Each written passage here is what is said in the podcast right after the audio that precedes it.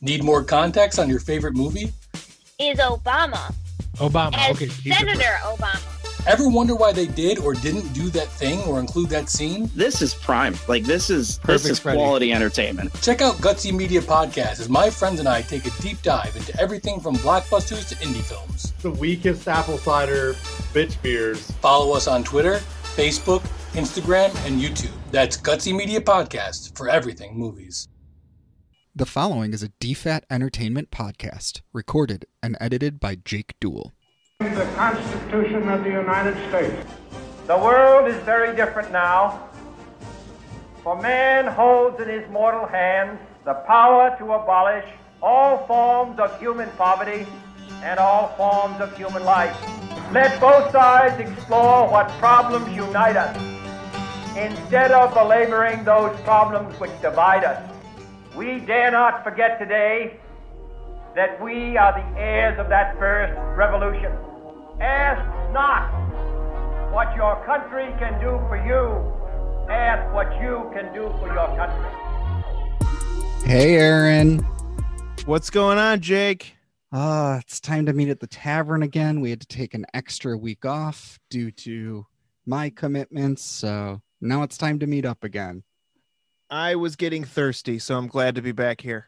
Oh, yes. What are we drinking today? I had you decide the drink because I've just been too brain fried to make this type of choice.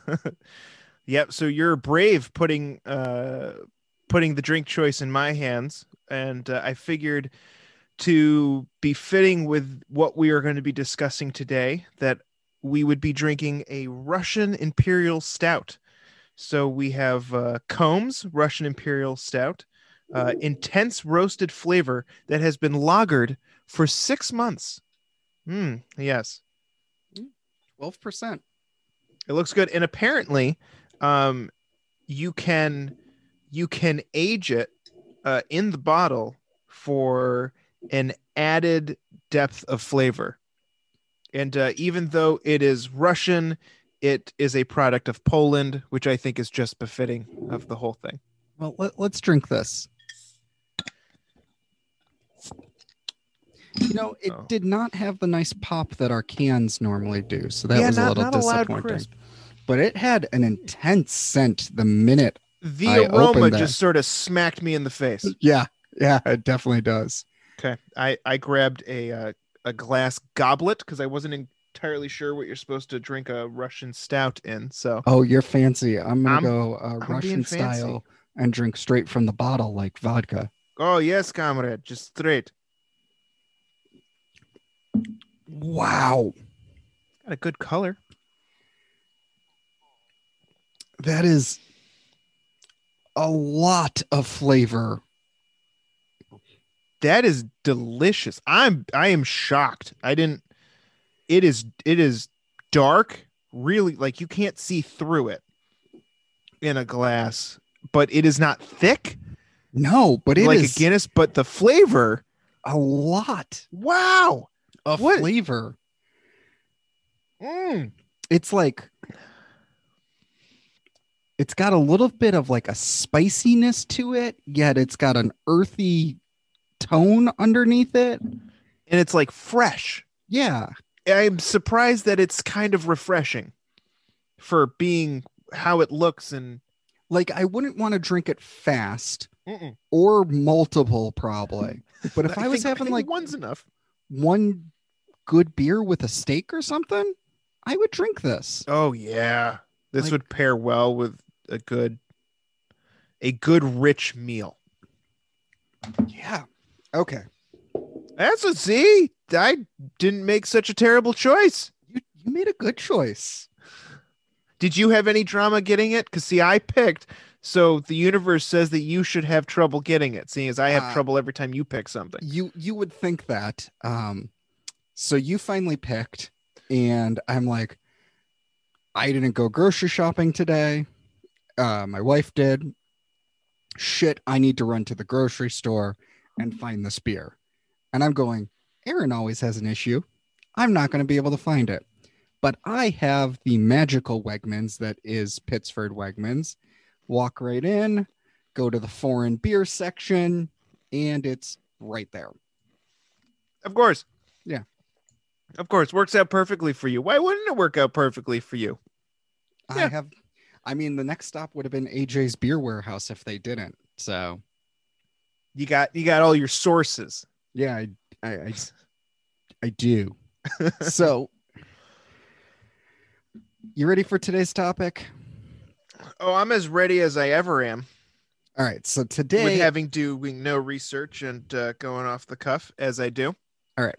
So today I brought forward to us the economic Cold War because I personally think through some of the stuff I've read that we are actively in a economic Cold War right now. And to kind of define this and give you an idea of what my thought pattern is, I got some definitions this time around. Oh, that looks like a book It- for those playing at the at-home game. It's a notebook. Cold War, a state of political hostility between two countries characterized by threat, propaganda, and other measures, often short of open warfare. And I think we're in an economic Cold War where there's no battles going on, but there's a battle around money. And to give you that, the other thing I have up right now is the US national debt clock and I want to list off the national debt of the top five countries in debt right now. Oh, okay. Go for it. The US is at $28 trillion in debt right now. China is at $8 trillion dollars in debt right now. Japan is at 14 trillion in debt right now. Germany is at 3.2 trillion and the UK is at 3.5 trillion dollars in debt right now. And what's funny about this is countries own each other's debt. Like China owns some of our debt, Japan owns some of our debt, we own some of Canada's debt. So we're We all in debt to U- each other. Yes, exactly. So, what I think we have right now is mutually assured destruction on the economic scale, which is a form of warfare where destruction of one country would lead to destruction of another country. Now, they usually talk about this in nuclear war, but I think a better example in the economic Cold War is to talk about the relationship between China and the US. China owns Okay. a lot of the US's debt right now. We buy a lot of products from China. Mhm. China could always decide to fuck us over by collecting on our debt, which would bankrupt our country, causing us to buy less products from country from China, which in the long run would fuck over China. So we don't stop buying products from them because they could collect on our debt. They don't collect on our debt because we'd stop buying products. Thus, mutually assured economic destruction. Also, if they tried to, okay, that makes sense. And if they tried to collect on our debt, whoever owns their debt would try to collect on them, which would Oh, just yeah. create a domino effect that goes around. I mean, eventually America would collect on someone else's debt, but you know, it's, you know, it's like we're we're someone's coming at us like, you know, hey, you owe us, you know, you owe us thirty six trillion dollars, and we're gonna be like, yeah, well, we got we got that payday from, you know, from uh, Switzerland that's uh, going to give us, you know, five hundred dollars. So that's something, right? Yeah, and as always with an audio format, I thought a good thing to do would be to pull up this image with you. Oh, Uh, that's but- fantastic! I can see it.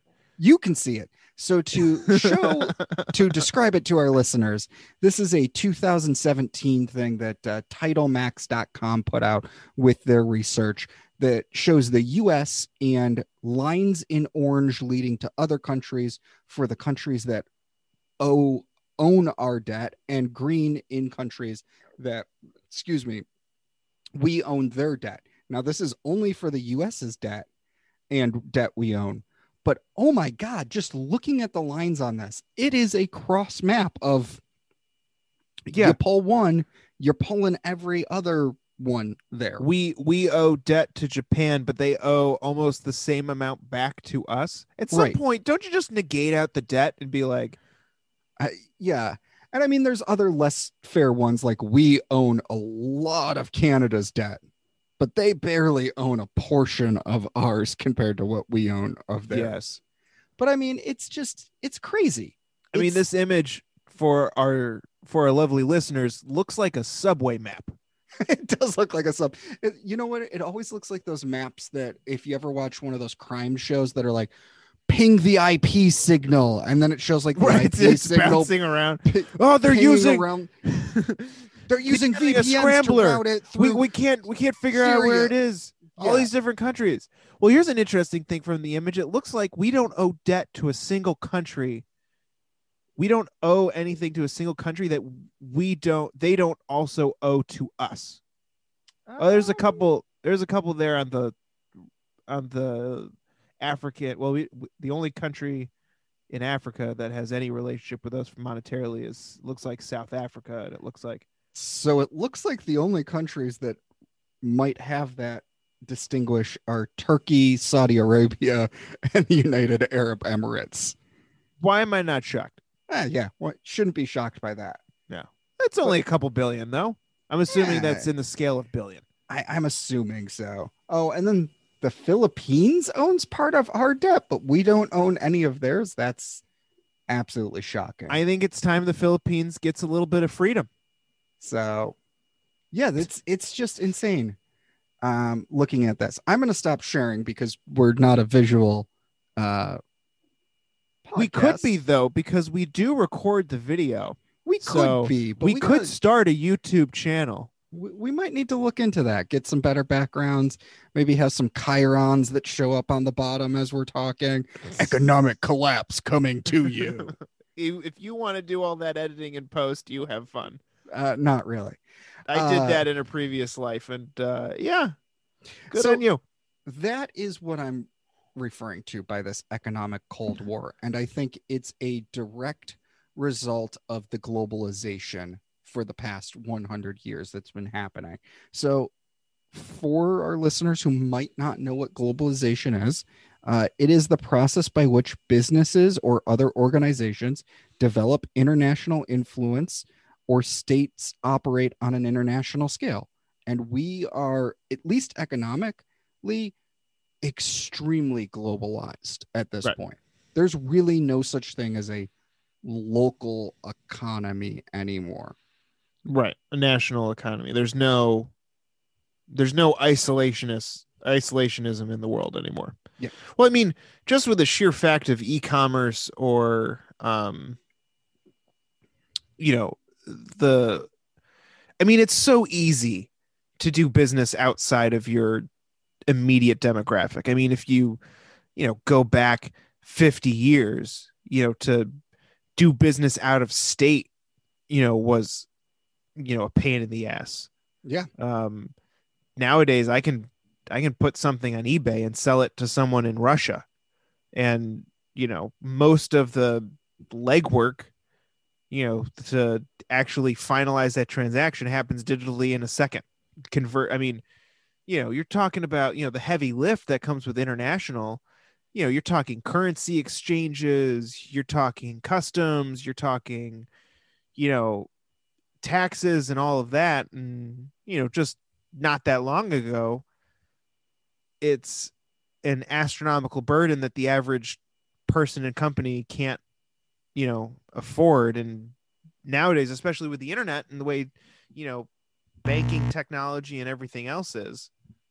Yeah, I mean, just talking about currencies, I recently got an ad on another podcast where um it was advertising being the Robin Hood of currency exchange.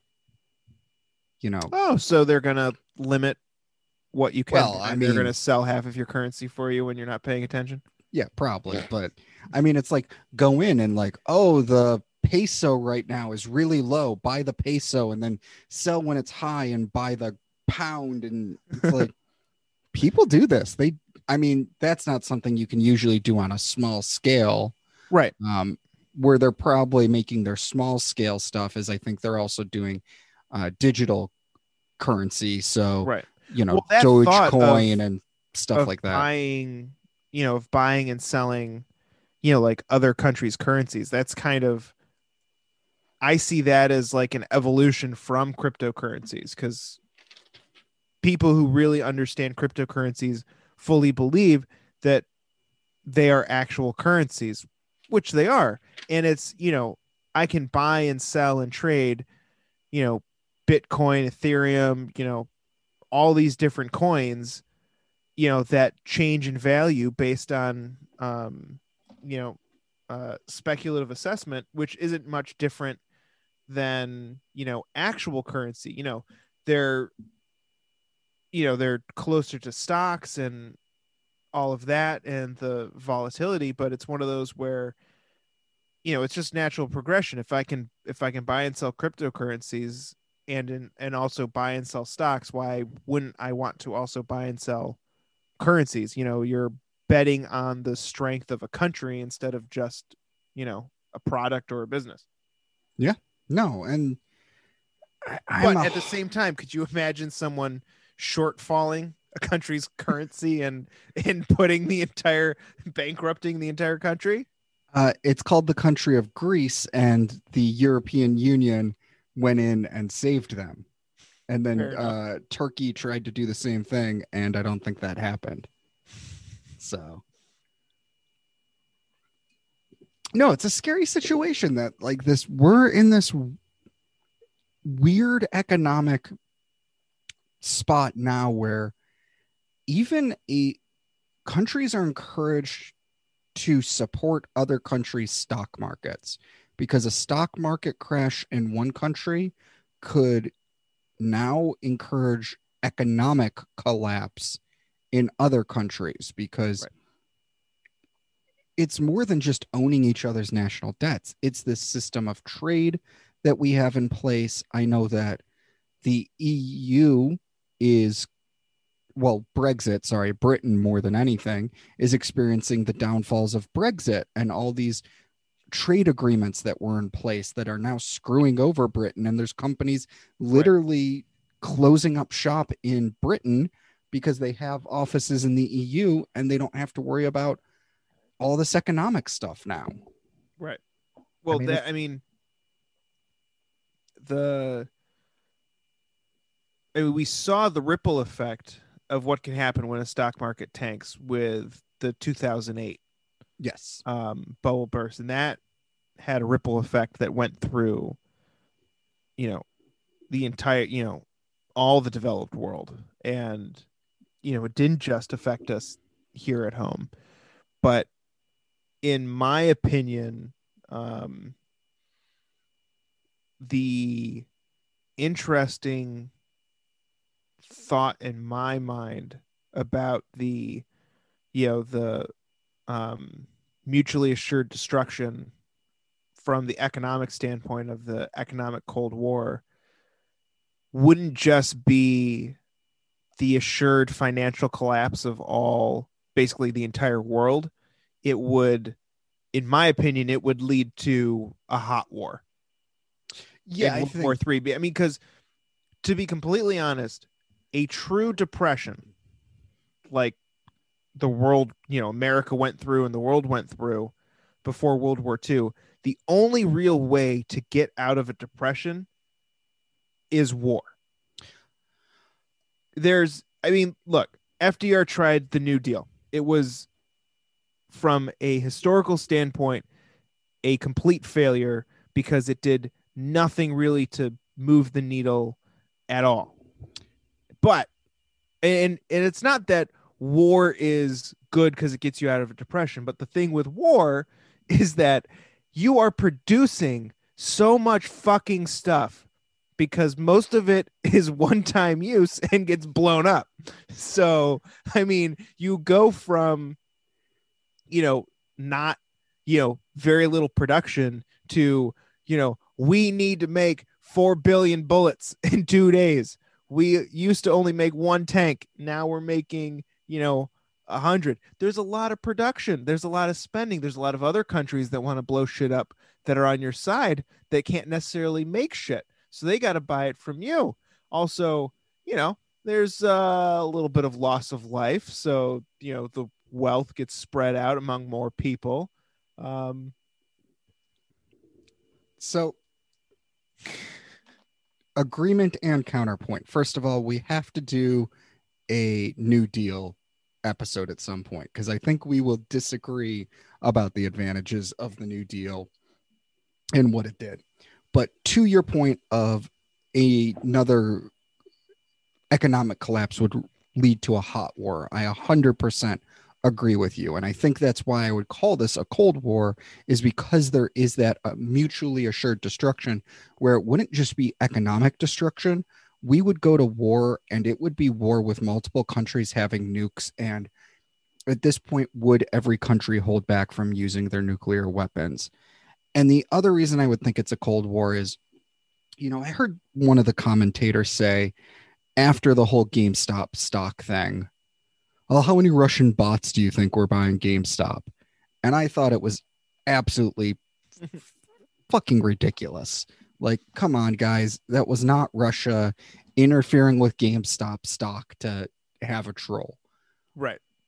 But I wouldn't be surprised if there's foreign countries that wage economic war by owning certain stocks and selling it. I don't think it's an extreme because I don't think they've mastered that type of warfare yet. But I know another pl- thing in the economic Cold War is these ransomware attacks. A lot of the ransomware attacks you can lead back to Russia or Middle Eastern countries running them Right. and trying to get money out of corporations. That's economic warfare. Right. And that's something we're in right now. I love how no matter what, it it always gets like Russia always gets blamed. Now, like it's been how many years since the Soviet Union fell? Can can we just accept that you know our next great enemy is most likely going to come from China or the Middle East? Like, can we give Russia a little bit of a break for a little bit for just a I mean, just a couple seconds? I mean, come on, the country's collapsing under itself. don't get me wrong. I still think oil. Russia's bad, but if you want to talk about our next great enemy, it's going to be China. Yeah. I don't even think it's going to come from the Middle East. I don't think the Middle East is strong enough or capable enough to be a serious, like a serious, serious threat. I mean, look, nukes are nukes, and um, Yeah. you know, heinous. Act, I mean, you know, you can do a terrorist attack, but that's not that's not a true threat to the country as a whole. The question is if you were to use nukes, though, let's say a Middle Eastern country got nukes and used it on, I don't think they would outright attack the US right off the bat, but let's say they went for an ally. Let's say they attacked France. I don't know if they would gain the sympathy of other nuclear countries. I I honestly don't think China would support them. I think China might side with us if a country used nukes on an ally of ours at this time because the other big country, China, is still trying to develop relations and they don't want to isolate anyone right, now. Right. I think well, the biggest problem any Middle Eastern country has with trying to fire off a nuke is that I still firmly believe I mean, look, Israel completely denies having nukes, but we all know they have nukes and with everything Israel has done since their inception, which pretty much all of it I support. Um if any Middle Eastern country even spun up a nuke to get ready for launch, I'm confident that Israel would just go, fuck it, and would nuke every country in the Middle East, even ones that don't have nukes, and just be like, Dup, sorry, we meant to only hit one, but our fingers slipped and we hit the kill all button. And like their version of mutually assured destruction. I mean, the whole world is standing on mutually assured destruction Yeah. between the economic and potential nuclear cold war or wars that could break out. Israel, that was Saudi Arabia. Why did why did you hit Egypt? Oh, the finger slipped. It was close on the map. Wait, Israel, you you just blew up most of the world's oil supply, which now has started a new economic war, which is going to lead to more. Like we are so entrenched in this globalization connection that like it's what Baron uh, von Bismarck was trying to do in Europe, but actually working because Right. he set up mutually assured destruction. And then after he died, it got all fucked up. And then the Archduke uh, Franz Ferdinand was murdered and a war started out.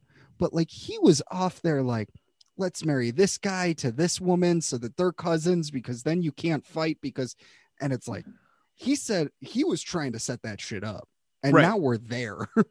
he should have just you know worked on businesses to go back to your to do a little quick go back because it popped into my head um and this is how my non-synchronous uh add brain works um to go back to your point about countries waging um stock market warfare Yeah.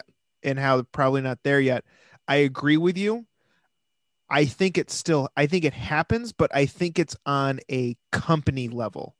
So I can see countries going after prominent companies in other countries, you know, that, you know, maybe if, you know, country B uh has a contract with this American company and this American company is screwing them over, you know, the country will find a way to economically you know take them down by pumping and dumping their stock or manipulating the stock market in some way. Or i could see you know a large corporation in a company or a large corporation in a country however you know taking on like a smaller economy country i mean there are some companies in america that have you know more revenue than some countries gdp Yeah. so it's very feasible that you know a corporation could you know take down an entire country's um, economic system if they really wanted to. Yeah, no. I, I mean, I just don't think it's happening on like this huge global scale that people are claiming. Like, I, I don't think Russia was involved with the GameStop stock thing.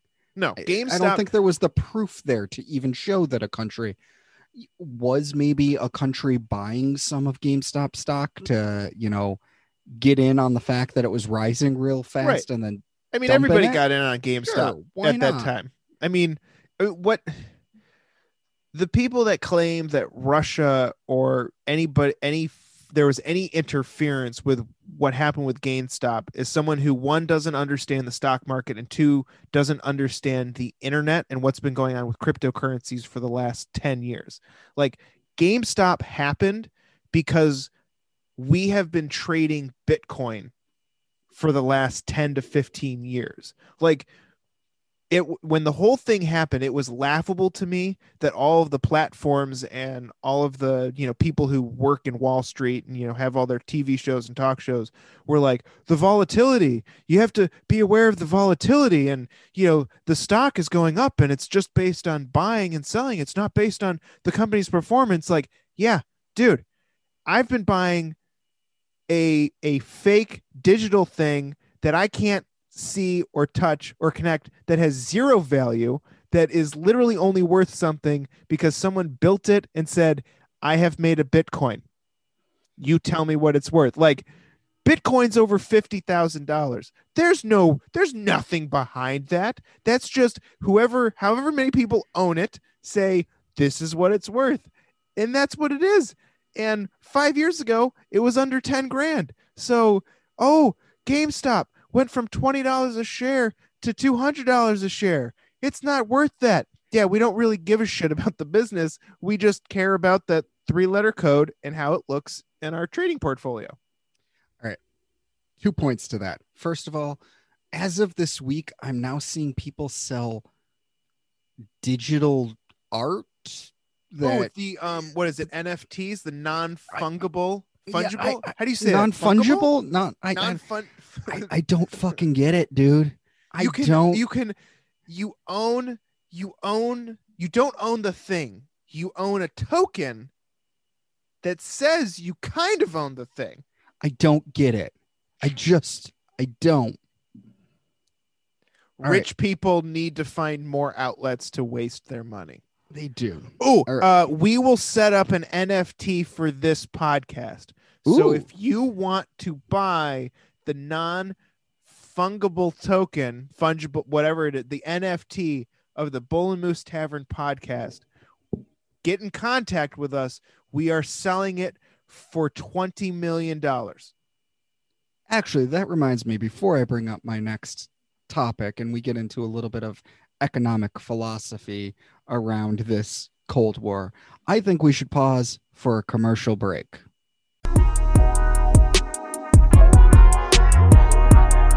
Hey, come take a seat at the campfire. You're not the only one who joins. I've got friends that come over sometimes too. We talk about a ton of interesting things from geek culture. Then we cover some conspiracies or philosophical thoughts or monsters, you know? We talked about Bigfoot in one episode. It's a lot of fun, so come join me at the Campfire Chats, a DFAT entertainment podcast hosted on Spotify and other fine places you find podcasts.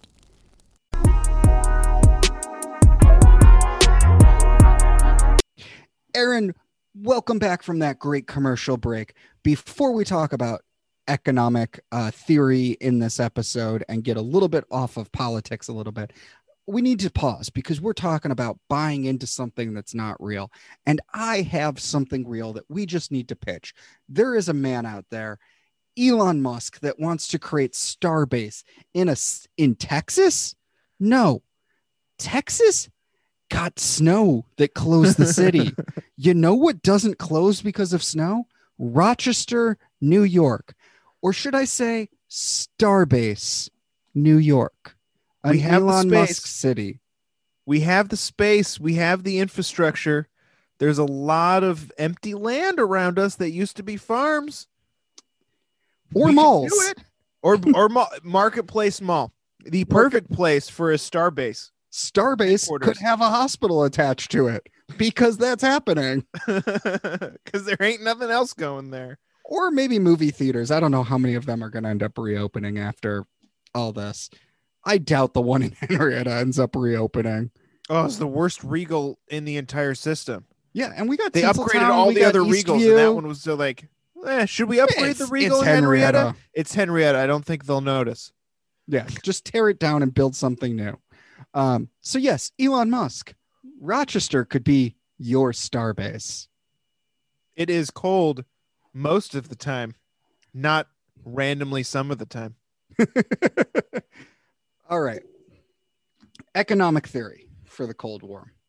So I have been reading this very, very amazing Israeli historian Yuval Noah Harari. Um, I read his book Sapiens. I'm currently reading his new book 21 Lessons for the 21st Century, and I want to read um, Deus Humanus, I think it's called, which is about like the future of humanity and he talks a little bit about history and philosophy in it. And when he's talking about economics, he has this quote Money is the most universal and efficient system of mutual trust ever devised.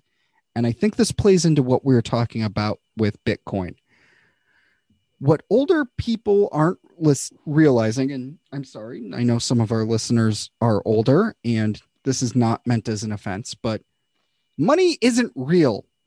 And our generation is proving that through things like Bitcoin And uh, non fungible tokens. and non fungible tokens. I just It- picture a mushroom now. It reminds me of the Rick and Morty episode where Rick just goes into the computer and sets the entire country's currency value to zero, making their money absolutely useless. And the president asks for protection, and his security looks at him and goes, I will do it for money. like when I read off these debts to you from the world debt calculator, I only listed the top five countries listed on the calculator. Right. But there's many more. And within the top seven, eight, they're all over a trillion dollars in national debt each. Totaled up, like just doing some quick head math, we're talking about probably 50 to 75 trillion dollars in national debt Right. if you go on and look at the other countries, they're all within the hundred million plus in national debt. And these are smaller countries. this money's not real. Or sorry, not even 100 million, 100 billion. the US is never going to pay off 28 trillion dollars in national debt. Right. We're all in debt to everybody. It's it's never going to happen. Now, Well, if- if we stop giving- people, If we gave no money to any other country for like one year, like nothing, not a penny, we might, you know, be able to cut it by a third, maybe a quarter, maybe probably. Now, for us us little people who aren't global countries, money is real in that you can be in real debt and get fucked over by it. Yeah, you miss your mortgage payment by 10 bucks and they're taking your house. Uh, on the global level, that shit don't happen. Right. You ain't, you ain't getting a healthcare bill. The U.S. isn't having to go to the emergency room getting their healthcare bill, adding another 28 trillion to their debt because it's an entire country going to the ER, and then getting fucked over. That Right. don't happen. Right. It's not like we go to buy something from China and China's like, "No, I'm sorry, you you were late on your last debt payment, so So you know we're just gonna keep pushing it out." money's not real. And our generation is just proving that. GameStop was not worth $500. Even at GameStop's peak, its share was not worth $500. Yet it reached there because we realize money isn't real. Well, we're all It in a simulation anyway, all so agreed to be real. And we've mutually put trust that when I give you this dollar bill, you in return know that a piece of gum is worth a dollar and will give that to me. we gotta get back to the gold standard. I mean, at least there, there was something. Some intrinsic value. Some intrinsic value. And, you know, another thing that he goes into in the book when talking about money is the whole reason that these values came up was because, you know, let's say you were an apple seller and you were going to buy a horse. The horse seller might be, well, that's going to cost you 28 bushes of apples, but you sell red delicious apples. And he's working off the value of uh, gala apples. Red delicious apples should only be 14 barrels, not 28 barrels. So they had to come up with something that we could all agree to, and it was money. And But maybe he doesn't maybe he doesn't like apples. Maybe he really likes carrots. So because you're trying to buy the horse with apples, he's going to charge you more than he would be with carrots. So now you doesn't got to go to now you got to go to the carrot seller and give him apples to get carrots, so that you can go to the horse seller and give him. No, you just sell the apples for a value of well at that to- time silver coin, gold coin, now paper, or if you're in Canada, monopoly money. Yeah. um, beautiful, beautiful monopoly money, but monopoly money. And then everyone has agreed that this monopoly money has some intrinsic value that it doesn't. And I think it's even getting worse with our generation now because so many of us have stopped using cash and are now using either cards or our cell phones to pay for it, that it's all just digital code. We don't Right. see anything real in Right. money. You walk Right. away from school with all the student debt and you're just like, okay, that's Yeah, just how money works. Right. There's just a negative balance on this account. Yeah. And the Just like numbers the the, numbers go up and the numbers go down. I'm the US. I'm X trillion dollars in student debt, but it's okay because that's how life is. Right. I, I don't know. It's my crazy view into economic theory and how that plays into the Cold War that I wonder what happens over the, you know, our generation and the generations that come after us that see money less and less real as just debts keep rolling up and there's not a physical piece to it. There's a Bitcoin code that you own that if you lose your password to, you have a hard drive that could have $2 billion on it, but you can't access that $2 billion. Like, it's just so weird to me. Right.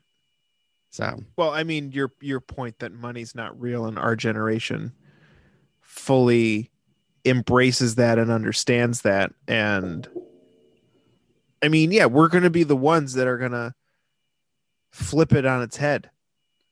And Yeah. it'll be interesting to see what happens in the next 20 years with currencies as I mean, I feel like that's why our generation supports Bitcoin so much because we believe no currency is real and at least Bitcoin admits it.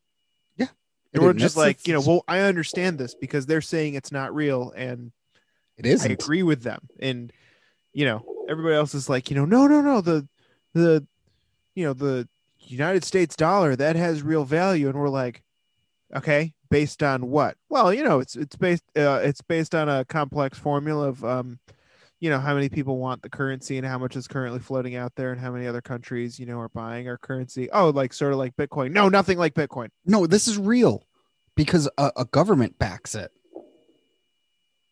I, it makes me think too. Like I had a, a conversation a while ago around what's going to happen in the next ten to fifteen years as the boomers retire, and some of those boomers who started businesses don't have family members to sell the business off or to hand the business off to so they either sell to a large corporation or just let the business dissolve in Right. some cases you know those are businesses that were putting money directly into the hands of the middle class and that stops happening and it just makes money less real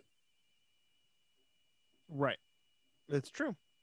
I don't know. We're I think we're in a dangerous space between the economic cold war and a generation coming that maybe doesn't believe in money. like Well, we don't we don't believe in the tangible aspect of money. the, the tangent like we believe we have bought into yeah, I agree that this Bitcoin is worth 60 what's Bitcoin at right now? 54 $54,000 $54,000 for a single Bitcoin. Because yeah, that makes sense. It makes about as much sense as real money does. right It Right. makes as much sense as the US being in 28 trillion dollars of debt. it doesn't we have nothing to explain it it just is what it is Yeah. and to go back to the the cold war aspect of you know countries you know i mean the, this whole globalization there's a weird there's this weird relationship that all of that all countries have now because of global trade and outsourcing and manufacturing and production my favorite statistic of all is the number one export from the US to China is cardboard so that they can make cardboard boxes and ship their crap back to us. Yeah. So cardboard literally just makes a round trip. We manufacture it, we ship it to China, they put it in a box, and it comes right back. I mean, it makes me wonder, you know, does the Fed own some Bitcoin and they're just waiting for it to be worth $28 trillion and then they can pay off the federal debt with Bitcoin? Hey, here's one of the Bitcoins we own. US debt's paid off. Oh my gosh, that would be hilarious. No, I- they- They're the ones that are manufacturing it getting up there. This was the long play. This is long, you know, the US government, US government has been had bought one Bitcoin in the early days. They didn't want to buy more than one because they were afraid people would think, you know, they were using it to buy pot. But they bought a single Bitcoin and they've been pumping it up secretly this entire time. And they're just waiting to get to that trillion dollar mark. Be like, No. here you go. ready? C- conspiracy time. I know Okay. this isn't normally a conspiracy podcast. It's okay. We're in a tavern. We're drinking this delicious imperial stout, which I believe is Strong. twelve Yeah, twelve this- percent alcohol. Strong. Uh, Boom. this is getting yeah. Can- Hold on. Big sip, then drop your conspiracy on me. Mm. Oh, it's a little too strong to do a big sip. Oh, but it hits so deliciously. the Fed created Dogecoin. The Fed owns Dogecoin. And they're going to wait till of Dogecoin. Dogecoin's worth $28 billion and pay off our national debt. We got to get Dogecoin to a dollar, bro. Just got to get it to a dollar. I mean, For full disclosure, I own a thousand Dogecoin, mainly okay. for the memes. Awesome. Cost me like I think ten cents. I mean, I was trying to make Sears the next uh, GameStop stock so I could buy Sears at 38 cents and then sell it when it reached $160 a share and make bank off of it. 100 shares of Sears at 38 cents would have made bank at $160 a share. This is not real financial advice, and we are not financial advisors. We are not financial advisors. We are not constitutional lawyers. Do not listen to us for advice. You shouldn't listen to us regardless. I mean, this is this is this podcast is just two assholes who drink and uh, ramble on about nonsensical stuff. But you're here, which means you're one of our seven uh, amazing followers. If we ever make T-shirts, we're just going to send it to you because you're loyal and we appreciate you. Yeah, it's a left leaning asshole and a right leaning asshole that have realized that we actually agree on more than we disagree about, though we disagree on stuff, and we spout bullshit off at you. That- Funny enough, we can have a conversation without hating the other person. Exactly Shocking. shocking. Shocking. You don't right. have to agree with everything of someone else. Sorry. So I'm gonna Back go. to economic Cold War. Yeah. I'm gonna go from the top of my head. Well, um, like halfway through this gigantic strong beer. My I'm bottle's take another sip. but my giant mug is two thirds of the way full. Yeah. Um, so you know this. I really like the writing of Yuval. I heard him on Armchair Expert. I've heard about him before. He did some TED talks. So he, I bought his books to be in my 2021 reading. Now he has another story in the same book, Sapiens, that really seems relevant today because it seems like something that could still happen. And it's the story of the Mississippi Company. And this happened, I think, in the 1700s or the 1800s. Okay. France was trying to settle Mississippi. So it was before Mississippi was a state. A company created, and they were called the Mississippi Company. And they started selling off deeds of land in Mississippi. And it became their GameStop stock went like hotcakes. People were like, "Oh my god, I got to own part of Mississippi. This is the thing to own." Right. Well, after a couple months, people started to realize Mississippi at the time was a shithole to live in. like there was no cities there. It was swampy. It, it it wasn't a good place to live. And people were like, "Oh shit. We don't need this." started trying to sell it, which tanked that stock. Well, it turns out the CEO of that company was also the head of the treasury of France. So he started pumping out francs and buying up the Mississippi stocks that were selling to keep the company afloat, which ended up tanking the entire French economy and is part of what led to the reign of terror and the French Revolution. oh, And I mean, is like- awesome. Mississippi is responsible for bringing down the French Empire. in long and shorts of it, in a way, yes. But There's it- a couple rednecks that are rejoicing right now. damn them French oh yeah, With we them- got them. with I them. knew it. I knew my ancestors could do it. Who says bonjour? It's freedom fries, ain't French fries. Been that way for a while now. we love you, Mississippi. Yes. Uh no, so like, but that that makes me think of something that could still happen today, especially when I was saying debt is real to us common folk. Right. Up at the upper echelon, I could totally see someone becoming the CEO of a company who's also somehow involved with the government and convincing governments to feed money to their company to keep their company afloat enron um, or you know maybe charging exorbitant speaking fees and making seven million dollars in two years and becoming janet yellen um, or any of those types of cases where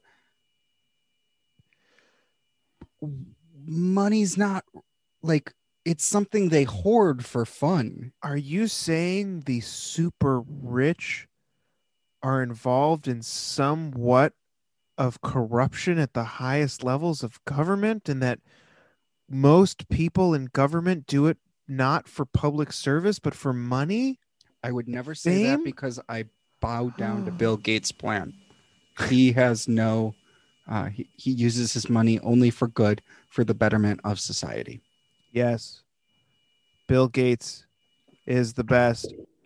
We need to wipe out 90% of the Earth's population and only eat synthetic beef because beef made out of 90% toxic chemicals is healthier for you than beef made from a cow. To go into conspiracy theories again, the Georgia Guidestones is the way. Praise the teachings of the Georgia Guidestones. uh, just don't question how they got there. This this Russian Imperial Stout has kind of made this podcast go a little bit off the rails in some different ways than we normally go off the In a magical way. I think you need to let me pick the beer more often. I think I do. I, I really like the way this episode is going. I mean, we're staying on topic to a point. for the most part, but uh, it fits our particular brand of uh, style. So, mm, No, I, I but I think this is all a danger of the economic world we live in. We live in this semi fake economic world. Like where I love the fact that I'm getting checks for the government during COVID. I love the fact that the current bill is what's finally allowing Brighton to have the money to have full day kindergarten without that it wasn't going to happen because the state is being a little bitch and trying to hold back 50% of the school funding because they don't think school's important right. But even that speaks to the whole fake nature of money because the only reason, like, the whole the whole system the whole i mean the whole thing's a house of cards. The whole thing's fake because it's you know okay schools need to reopen but they have restrictions that are put in place that for some magical reason can only be fixed through more money. So the government needs to give them that more money to like the whole thing it's it's all fake. There's none of it is real. You're living in a simulation fantastic. But like one of our more positive podcasts by the way. You're a first time listener. Like for real though like that 1.9 trillion dollars which is an insane amount of fake money because they don't have 1.9 trillion dollars no we It's i mean they digital- always put it as like we have 1.9 trillion. Like it's it's it's digital transactions. someone broke it out. What is it? It's it costs every it costs every american 5700 and something dollars to receive a stimulus check for $1400 great but that's only if you think the money is real. Yeah, it's only if you think the money's real. I mean, I did the breakout when um, the Biden administration was originally fighting the $15 minimum wage. I did the breakout of Janet Yellen. If she was paid for 40 hours a week for 52 weeks over the two years, she made $7 million. She was making over a thousand dollars an hour. And I'm like, you rich motherfuckers want to tell us you know, the McDonald's worker can't make $15 an hour. You speak for an hour once a week and you're making $7 million in two years. right Like, really? well that's oh, the yeah, problem money's because not real to you. because all of this all of this fake wealth well i mean i guess that's a big argument for the fact that money isn't real because it's it's coalesced at the top it's all it's all hoarded at the top and the reason going to the conspiracy theory because we're just you open that door i'm running through it. The reason why money isn't real is because the rich hoard it because they know if we ever found out it wasn't real they would be powerless. So they've set up these this fake economic system and they hoard all this fake money that they don't actually have but they pretend to have that you know just keeps us down and they keep giving it to each other and they they give us scraps every once in a while. So we think oh thank you for my my $20 i appreciate it you know i'm gonna hold on to this and like yes that's just a little bit of you know my billions of worth but don't uh, don't go into the bank vault because there's not anything there. It's just it's a microchip. It's a microchip because we're sending money all over the place. It's in investments. It's in stocks that don't exist. Well, well, while we're talking about fake money, let's go into one of my more liberal views and around money and something that John Oliver brought up recently. I don't think trickle down economics works because if you give money to the rich people, they're just holding on to that money. But, you know, there's a statistic and it was on John Oliver. I don't know where he got this from that for every dollar you give to uh impoverished person, they spend $2 in the economy. And yeah, I'm hearing these arguments. Oh, this 1.9 trillion dollar bill ain't going to work because what are they going to spend it on? Rent money? Yeah, because then the rent goes to the landlords. The landlords use that rent money to improve their properties or buy more properties, which then increases rent prices or allows them to make more money, which then spends more money into the economy. You send money into fake money into the lower section, they spend that money, which raises up through the pyramid. The Right. pyramid don't trickle down. Right. There's there's a reason like there's a reason that people are on the lower end of the poverty level. I mean, life circumstance and all of that, but uh people who are perpetually uh, this is going to come off disparaging and it's not meant to and if you get your knickers in a twist, fuck off. But and I'm going to say it.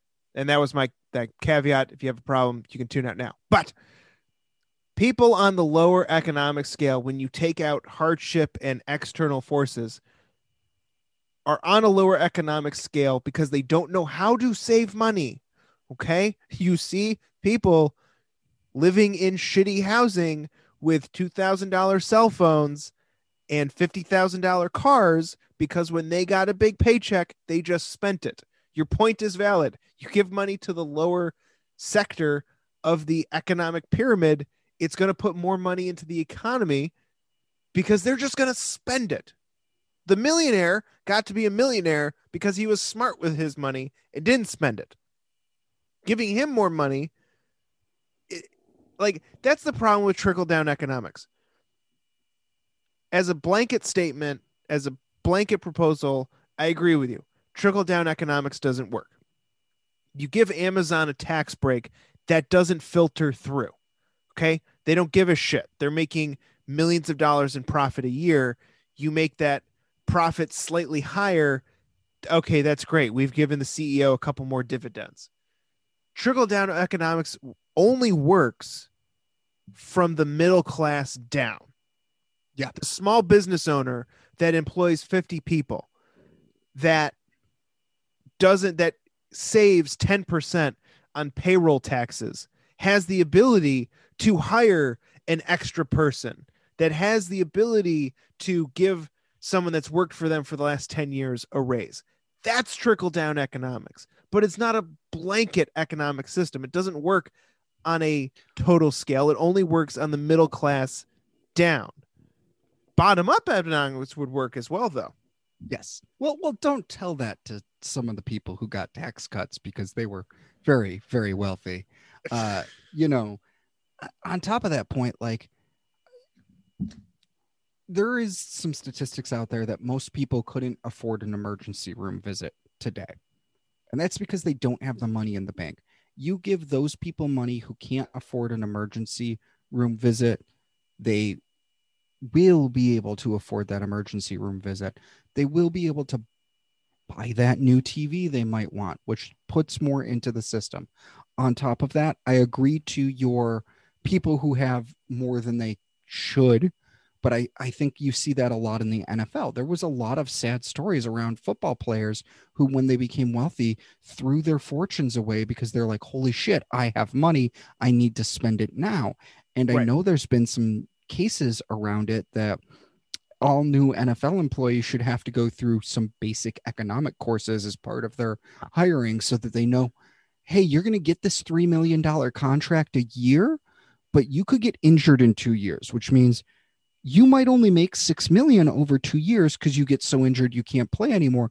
But Right. that 6 million should be able to carry you through 10 years if you spend it wisely. Right. And a quick sidebar. I feel like a lot of the I I am a proponent of the NFL is currently the no fun league, and I feel like a lot. I mean, look, someone getting injured and you know ending their career, it's not, it's it's terrible. It's an awful thing. Concussions are a problem, and sports should be safe. That being said, the reason football players make millions of dollars is because tomorrow you could get hit the wrong way and you're paralyzed from the waist down. Like you want football to be perfectly safe where there is almost zero risk of you getting seriously injured. You should only be making 50 to 60,000 dollars a year. Like there is no risk of me going into the office on Monday and being paralyzed from the waist down and not being able to do my job again. If there Well- was, I would want a bigger compensation every year. Well, let's not let's not say there's no risk, but it is a very very low risk My that that could happen. my pretzels got stuck in the vending machine You- as I tried to. you could be free. walking through a window and a 95 year old could be pulling up to the uh, building and mistake the brake for the gas and just uh, go through the window and hit you. It's it's possible. It happens to a lot of Tim Hortons in Rochester that people drive through the window. Oh my god, I'm losing so many listeners right now. Um, but no, I think a lot of that is also uh, these people who come up through the NFL might come from low income housing and they don't know what to do with money. They see Right. money and go spend, spend, spend. And there is a point where you can spend, but there's also a safety to it. There's also a lot of lotto winners who go who choose the lump sum and go through their lotto winnings within a year. They party and buy mansions, and at the end of the year, they're they're shit out of luck because they spent all the money. Where you know the smart lotto winner would choose the long term mm-hmm. payment, which means you don't get all of it at once, but you're getting consistent paychecks that keep you afloat. I But that- disagree. I got to I got to interrupt. I disagree with you there. The smart play is you take the lump sum, you put the whole thing in a low yield interest account and you live off the interest because theoretically taking the lump sum early and earning interest on it will net you more than the equal payments over a period of time. Also, you could die at any point and then you just lost half because once you die they stop paying you and it goes back into the pot. Okay, I understand where you're coming from there, but there's too many people who take the lump sum and just go like, I need a new truck It's true. and I need a mansion and I need another new truck to sit in the other garage. And actually, it's got four garages, so I need uh four new trucks. Uh, I don't know why I made this lot of winter southern. I'm sorry. Now you've Uh, lost us all of our southern listeners. lis- I, I all have, one and a half of them. I have, I have. I'm sorry. Uh, oh Well, I mean, man, it's I, like- I- sorry. Let me get the right voice for this. Uh, I need a new Lamborghini. I don't know why I have this voice. I just won the lotto and I made it up. What is Uh, that? Was that British? Was that trying to be? I don't know. I just made it That up. That was I, bad. I tried I mean, normally I would try. I would try an accent, but after almost all of this imperial stout, I'm not even going to bother. in all honesty, that was my rarity from My Little Ponies uh, voice because I've been doing um, every night. I'm reading my daughter My Little Pony comics, and I try to do the pony voices. And the southern accent was actually Applejack from My Little Ponies, so they're all My Little Ponies. at, at least you didn't go uh, Dick Van Dyke with uh, full botched American Cockney and hello, governor. that's true. Um, but to like my final point there, eh, you know, I wanted to bring it to like Bernie Sanders and his plan right now that he wants to see a tax where if the CEO of a company makes over X amount of percent of the median wage of the company or whatever it is, they get a special tax because the CEO is not giving enough money back down to the employees. I mean, the fact that Jeff Bezos, as much as Trump rallied against this guy, Amazon didn't pay taxes. right. You're you're the president of the United States talking about Amazon and the unfair Washington Post and how they're treating you. The company doesn't pay fucking taxes, man. I mean, that's the other thing with large companies is, and, and look, the Bernie Sanders of the world can impose as many as many tax, you know, as many, you know, taxes as they want and all that, but taxes aren't going to get you out of this and taxes no matter what anybody thinks taxes will never take the money from the uber from the 1% and give it to the 99 because what you don't understand is that the 1% is the 1% for a reason. Oh yeah. the 1% no matter how you could put the tax rate at 90% of their income and they're going to find a way to not pay that tax i mean there's more than one way to classify income. There's more than one way for a ceo to take money out of an organization. You put up a tax that says if the ceo earns over x percent of uh, the median income of their company and you don't put a caveat in there that says this only applies to a CEO earning over $200,000 a year, you are going to either kill every single small to medium business because the CEO is either not is either going to be completely demotivated or they have to to earn what they believe to live on. I mean, it doesn't even have to, you know, you could you have a company of 40 people and the you know 38 employees are earning minimum wage and the CEO is taking in, you know, only $60,000 technically, you know, depending on where that state is and what the minimum wage is, you know, that CEO could lose a significant portion of his income. And once again, you put in something like that without a height caveat, the top is just going to change how their income is classified. Like you're never going to cover every base. And it's it's one of those where and I know we're completely off topic because I don't know what this has to do with an economic cold war, but this It's is welcome the to the podca- podcast. This is where the podcast has flown to today. it's it's It's it's organic. it is organic. We start with a topic and we get somewhere, and this is what it has led us to. You're you're never going to take the wealth of the 1% and give it to the 99. There's only well, I shouldn't say that. There is only one way, one historical way. It's been proven in history.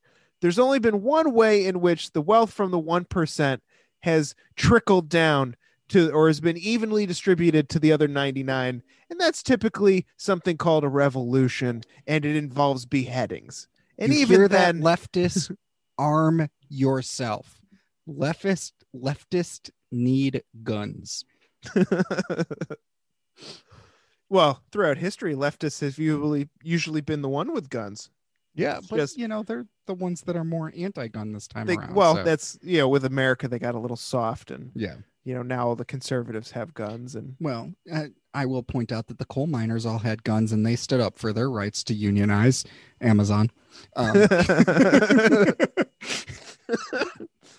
I mean, I, t- to be completely honest, I don't understand how Amazon's not unionized at this point. Like, I hear stories of businesses that really have no purpose being unionized, but because someone stubbed their toe once, you know, it created this uprise. I mean, don't get me wrong, there are very legitimate unionizations that happen, but you know, you have stories of companies that get unionized for bullshit reasons that have no purpose being unionized and then you hear all this shit that happens on amazon like oh if you if you go to the bathroom you know we're docking your pay but i have i i'm gonna go into kidney failure if i wait another hour. Well that's a you problem. That's not got a me Gatorade problem. bottle, pee in the Gatorade bottle. Right. didn't didn't you buy your diapers at the approved amazon go store? We set up automatic billing. We send them to you. They're the No. extra absorbent depends. You change that on your own time. And- Don't and, get like, me it's like how are they not union? And they just keep fucking around. Like what are the unions doing just go in there do it don't get me wrong. I use Amazon. It, it would be very hard for me to break my Amazon culture. The only reason I'm the only way I'm reading those My Little Pony comics is through Kindle Prime or Kindle Unlimited because they're all free through there and $8 a month is a lot easier than spending excuse me $20 a book i'm hooked they built a product that hooked me they built me a way to get what i need in 2 days and it's hooked or immediately if it's books i use their audible product and i was even thinking of getting comic books unlimited which is another Kindle product. You know, a lot of companies use AWS for their servers. They built a product and they know what they do. But, you know, you really want Amazon to not pay taxes. You know, you want to give that to the company. Don't just give them free taxes. You want to encourage them to treat their employees better. Be, you know, you're going to give your employees and this would be a way for the bigger companies to get the tax breaks while not hurting the medium companies as much, I think. And correct me if you think I'm wrong on this, is say if you give your employees a $15 minimum wage, if you give them two weeks PTO and two weeks sick time and two weeks paternity, maternity leave, we're going to give you X big tax break for the big companies. Right. Encourage the big companies to treat their employees better medium companies, we understand that that might not be reasonable for you to still remain profitable with those same benefits. But if you're able to give it, you get this level of tax break. It might be a little bit smaller. Or, you know, medium company, we're also going to give you this package that says you're going to pay $12 minimum wage, give one week PTO, one week sick time, one week paternity, maternity leave. You get this tax break and then you encourage the big companies to adopt it Right. No, through it- tax I mean, breaks. that would that would totally work for me. And the way I would put it is I wouldn't make a distinction between different levels because in business most businesses get fucked up and the reason why there is such a struggle going from a small business to a medium business and a medium business to a large business is because there are different requirements and different um different things change. I mean, right now the biggest barrier to a small business becoming a medium or a large business is the 50 person in New York is is the 50 person rule. And you get over 50 employees and everything changes. The um, affordable care act you know changes you know what the employer is responsible for. So you literally have a company that could be on the verge of 50 employees but needs to double in business just to hire one more employee. I mean, because it, and and it like something like that's not feasible.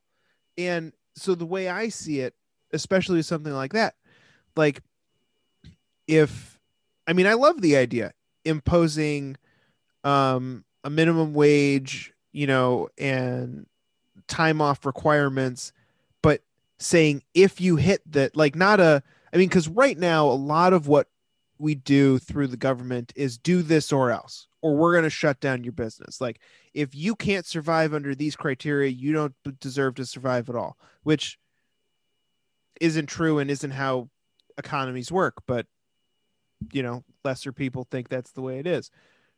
It should be here's the things you need to do and if you do them you're going to get this massive tax break. If you don't do it we're going to tax the shit out of you.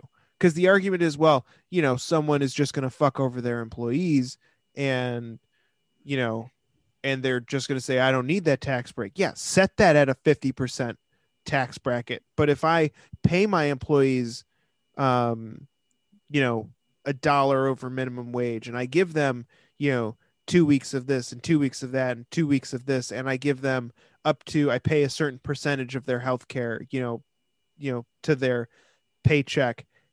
I mean if you if you told me that if i did all of that i would get a 50% tax break for my company you better believe i'm going to figure out how to do that because that just allows me to make more money to pump back into my business. And a better motivated a better compensated employee does better yes, so any and And what I would do is I would never do a progressive scale. Flat tax rate. Everybody gets taxed the same. There's this urge to say no, someone on the lower end is 5% and as you go up it goes to 10% and then 20% and then 40%.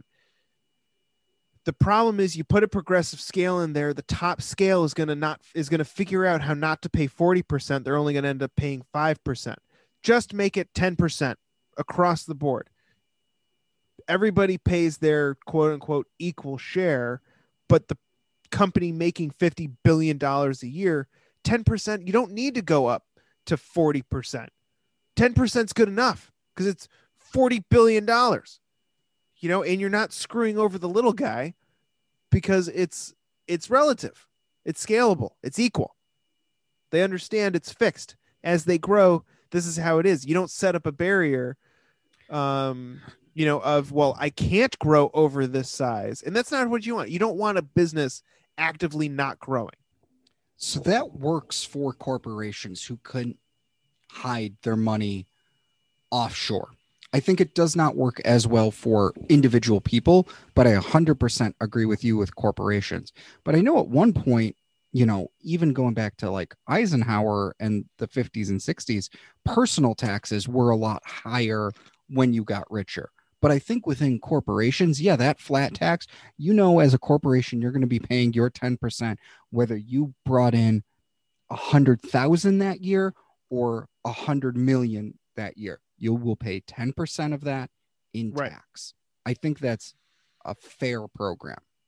I mean, the problem with a progressive scale on personal tax is that to put any type of scale in there, you have to put qualifiers because you you can't like if you have a flat tax, you can just say it's this and it's on everything because it's flat, it's simple. The second you put a progressive in there, you have to define what the levels are and what constitutes the levels.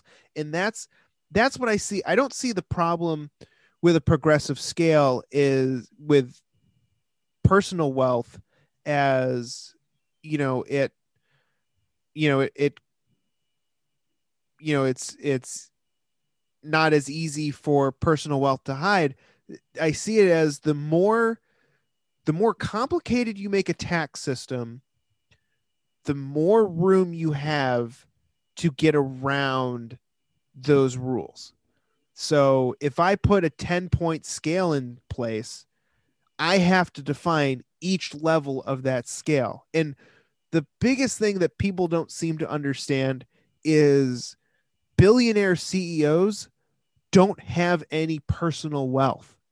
So you say, you know, we're going to tax, you know, the income of the top 1%. And if you earn over a million dollars a year, you know, that's you know you're going to have to pay income tax on it. Well guess what? The ceo that made six million dollars last year didn't actually make six million dollars because he bought that yacht using his corporate account. The car is in the business's name and he has an llc that owns every netflix subscription he has Well, to that same point, like Elon Musk recently, for a while, became the richest person. And he technically did not have that money. It was saying if he sold all his assets, including his stocks, he's worth that much. But he's not actually that rich. right You know, like if you, you talked about actual fake money that he had in his bank, it wasn't what you're claiming he's worth because that's including his stocks, his other assets, bonds, foreign currency, anything like that. right that goes Uh, back to this fake currency discussion you know It what does. you know the the net worth is is a fake number you know Yeah. the the liquid what are your liquid assets uh, my liquid asset right now is a russian imperial stout that I is absolutely killed, and uh, it it has brought this conversation somewhere interesting.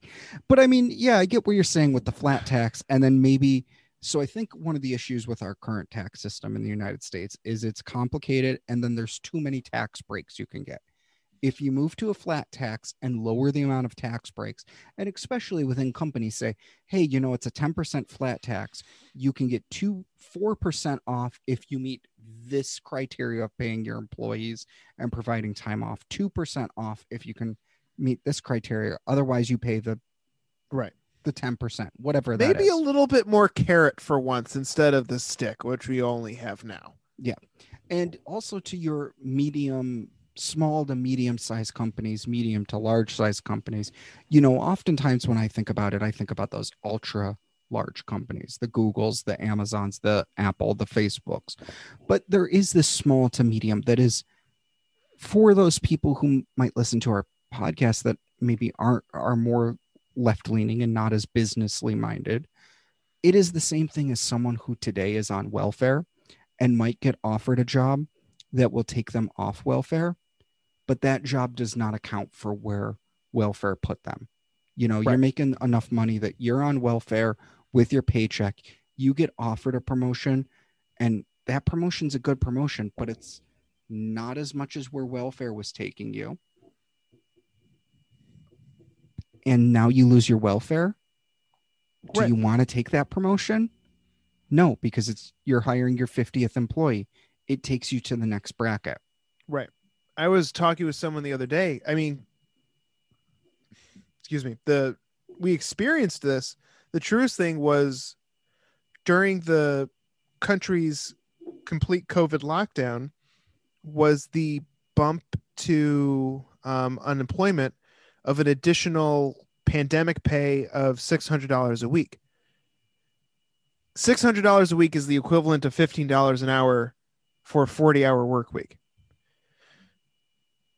And I was talking with someone the other day, and I was talking about how big of an issue that was for manufacturing and production because when businesses were allowed to reopen, these people made more money being on unemployment than coming back. And their argument to me was, you know, there are, you know, that's not entirely true. And, you know, people are suffering and that's, you know, you can't discredit um you know the hardship people are under and people really you know need that unemployment because unemployment is not um you know not a full replacement for what you were earning.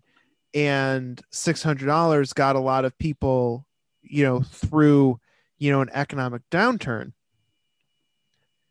And the and their argument was right but to a very small point because they were arguing only within the terms that they understand, which is the state of New York.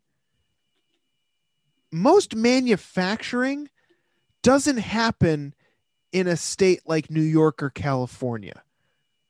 Our state that we're in should have a $15 minimum wage because that's where our cost of living is. But you go to a state like North Carolina or Mississippi where you can buy a house for a hundred thousand dollars on 10 acres of land that in New York would cost you a million for that same property. They don't need a $15 hour minimum wage. Whoa, whoa, whoa. Let's be clear. That property you just defined is no longer a million, even in Rochester, New York. You're talking about a 1.5, $2 million dollar property, at least in Rochester, probably 5 million in the Adirondacks. And you just described a 50 to 60 million dollar property down in Long Island. it's true. That's true. But see, because that's the thing.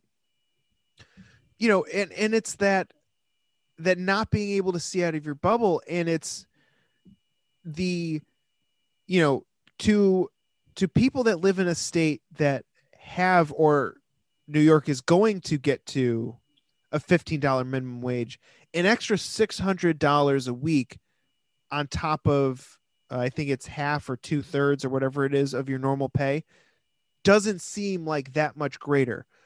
But to someone whose minimum wage was eight dollars an hour, and now you're tacking on the equivalent of fifteen dollars an hour on top of ha- even half of that.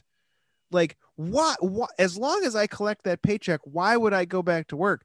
And even in New York, our wonderful state, where incomes are high, I had neighbors who worked in companies that had employees that just quit because the raise in minimum wage plus the 600 was more than what they were earning for a corporate office job and it's it, it's right to your your point of the whole you know welfare you know keeps you away from a job. And it, it's the whole thing. We you if you put these systems in place that are deemed to help quote unquote help it can have a boomerang effect in which it prevents someone from wanting growth. And it's it's both within companies when we put that burden there you go from 49 to 50 employees you better be doing double the volume that you currently have. And it's the same thing you know you know i can get you know i can hold a minimum wage job and do this. And look a lot of people need it. There are people you know who hit hard times and they need those social programs to protect them and keep them safe and keep them healthy and keep their family together. But we don't live in a utopia. Not everybody is good. Not everybody is perfect. Not everybody is happy. People will scam the system at all levels.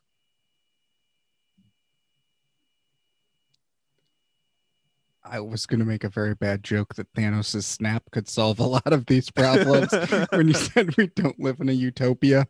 Um, Well, no, that, as as a quick side note, that that is one of my like favorite arguments against like conspiracy theories when they're like, you know, oh this this you know this terrorist attack was actually like you know the government that was trying to get you know they they did that so that you would pay attention to the frogs because the frogs are turning gay. Like like my response to that is do you think we live in a utopia? Do you think there aren't insane fucking people that just do batshit crazy stuff because they're fucked in the head like no he didn't do this because it's some global conspiracy he did it because when his genetic code was being written, it crossed two wires, and he now thinks that kumquats tell him to stab people. Like it happens. welcome, welcome to Knowledge Battle. I'm Alex Jones. Uh, I'm here to tell you today why fluoride is making mass murderers. And that's in your water. And that's why you should only drink your own piss filtered through an Alex Jones filter that makes your pee water. Um, no, I mean, technically, fluoride does create a calcium buildup in the frontal cortex, and it can potentially make you stupid or slower and uh, cause mental problems. But that's the conspiracy for another time. No, I mean it's the same point on Bill Gates. If he was really trying to kill half the world's population and he had a method to do it, why wouldn't he just pull the fucking trigger and do it? Because y- you have some crazy conspiracy that his vaccine Well, there's has chips in it. well, there's an easy answer to that. Bill Gates isn't actually smart enough to flip the switch, but I understand the point you're trying to make. So, Uh, Bill Gates, I think you're a fucking idiot. Uh, Bill Gates, I bow before you uh, as our new overlord. Uh, no, take uh, my Apple product away from me. I think this podcast has gone so far off the rails What from where we, talking started. Uh, Economic the Cold economic War? Cold War. We are uh, definitely in an economic. Well, okay. To try to get us back on topic. Normally it's you that gets us back on topic, but Yeah. I'm going to try and do it. Um, so China, and obviously the U.S. is in an economic cold war with China, and I'm going to tell I'm going to say it from now on. The tariffs that were imposed under the Trump administration, direct frontal attack during the Cold War, or just something that happened as a business expenditure. business negotiation because when he leaned off, the Trump organization happened to get a bunch of uh, benefits in China, including naming rights to things in China. Wouldn't that still be though part of the Cold War? He just used the Cold War to his advantage. Yeah, I mean, it would be part of the Cold War. He just used it to his advantage. Yeah, uh, Embargo on Cuba, Cold War. just Cold War. Well, could you say an attempt at an economic Cold War that Yeah, led into an economic. actual Cold War? I Economic mean, because Cold War that we turned into technically, I mean, that's actually a good point. We were in a Cold War with Russia. Yeah. We didn't, or that kicked off the Cold War with Russia. We didn't have a Cold War with Cuba. We could have destroyed Cuba within a second. Like it's a it's an ant that wandered onto a picnic table. But we sort of set up an economic Cold War with Cuba. Just like trade embargo, fuck off. Yeah, and then Obama lowered it and Trump brought it back. And now I'm going to guess under Biden, things will change again with our relationship with Cuba. I know uh, Conan actually went to Cuba when things changed. And I know it's a huge Canadian tourist destination, all part of the economic Cold War. I got to go to Abs- the border to get a good Cuban cigar. Go Yeah. figure. A- absolutely all part of the economic Cold War. You know, I thought this was going to be one of our shorter episodes, but we ranged way off topic, but I loved where the conversation went. From the economic Cold War, I think it 100% stands there. I think from the layer of economics, we have some disagreements, but, you know, I think there's also this breakdown where people talk about people, but they also don't talk about businesses. And because when they're talking about businesses, they're always talking about the mega corporations. I know it's something I'm guilty of. That same analogy that lies at the people and now uh, uh, connects to the small businesses. Right. I think there's so much we could be doing better, but we're so, first of all, locked into this economic Cold War and then locked into our ideals of this is the only way. This is the way. This is the way that no one thinks maybe there's a better way.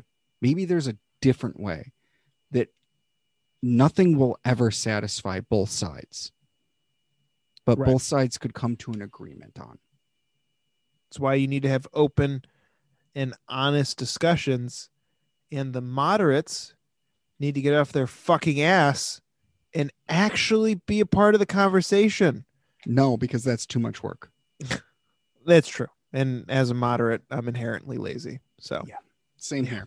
I, Yeah. I'm, uh, you know, I get on here and I spout my uh, liberal, left leaning uh, views, but I don't go out there and like protest or anything like that uh, for them. I sit in my ass and sit at home and watch news stories and tweet out and, you know, do the hard stuff. Tweeting. It's really hard. you're a keyboard warrior, Jake. I'm not even that We, sal- a, we salute you. I'm not even that much of a keyboard warrior.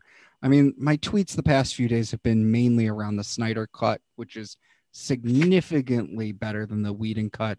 Uh, pay attention to DFAT Entertainment for more on that. We got some major crossover event coming at you about the Whedon cut versus the Snyder cut. Uh, shameless plug um, there. But uh, I don't got any other points. I got to nurse this four day long migraine and uh, wait five days for my PlayStation 5, which, you know, I'm just needlessly giving into the economics of the world to get a system to entertain me. Do you got any final points on this? What I think was a great episode. I got nothing. I think we went off the rails enough. Um, Maybe more than normal. a little bit more than normal. I I believe that you're probably going to let me pick the beer next time. Let, let's just say Comis Russian Imperial Stout. It will keep the topic flowing without any real rails. We stayed economic the whole time. We did. We that. did. So we We might be better than we normally are. we might have gotten off track, but we stayed on the rails. Um, I'm going to throw this out there. If any one of our seven listeners uh, works for Comus, I hope we're saying it may be Combs. Uh, I don't know. It's a look it up. It's at Wegmans. You can find it easily.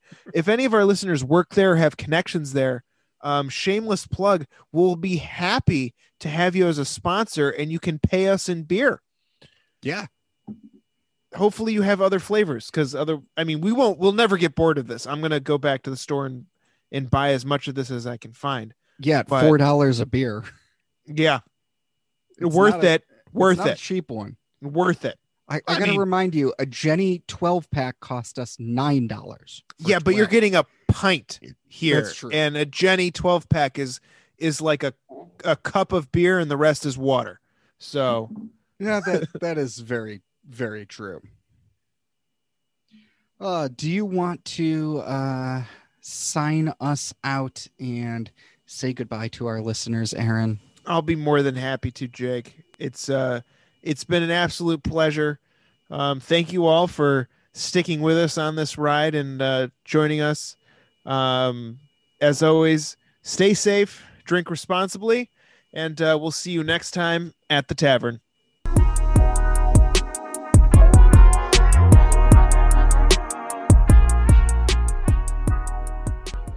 Speaks podcast is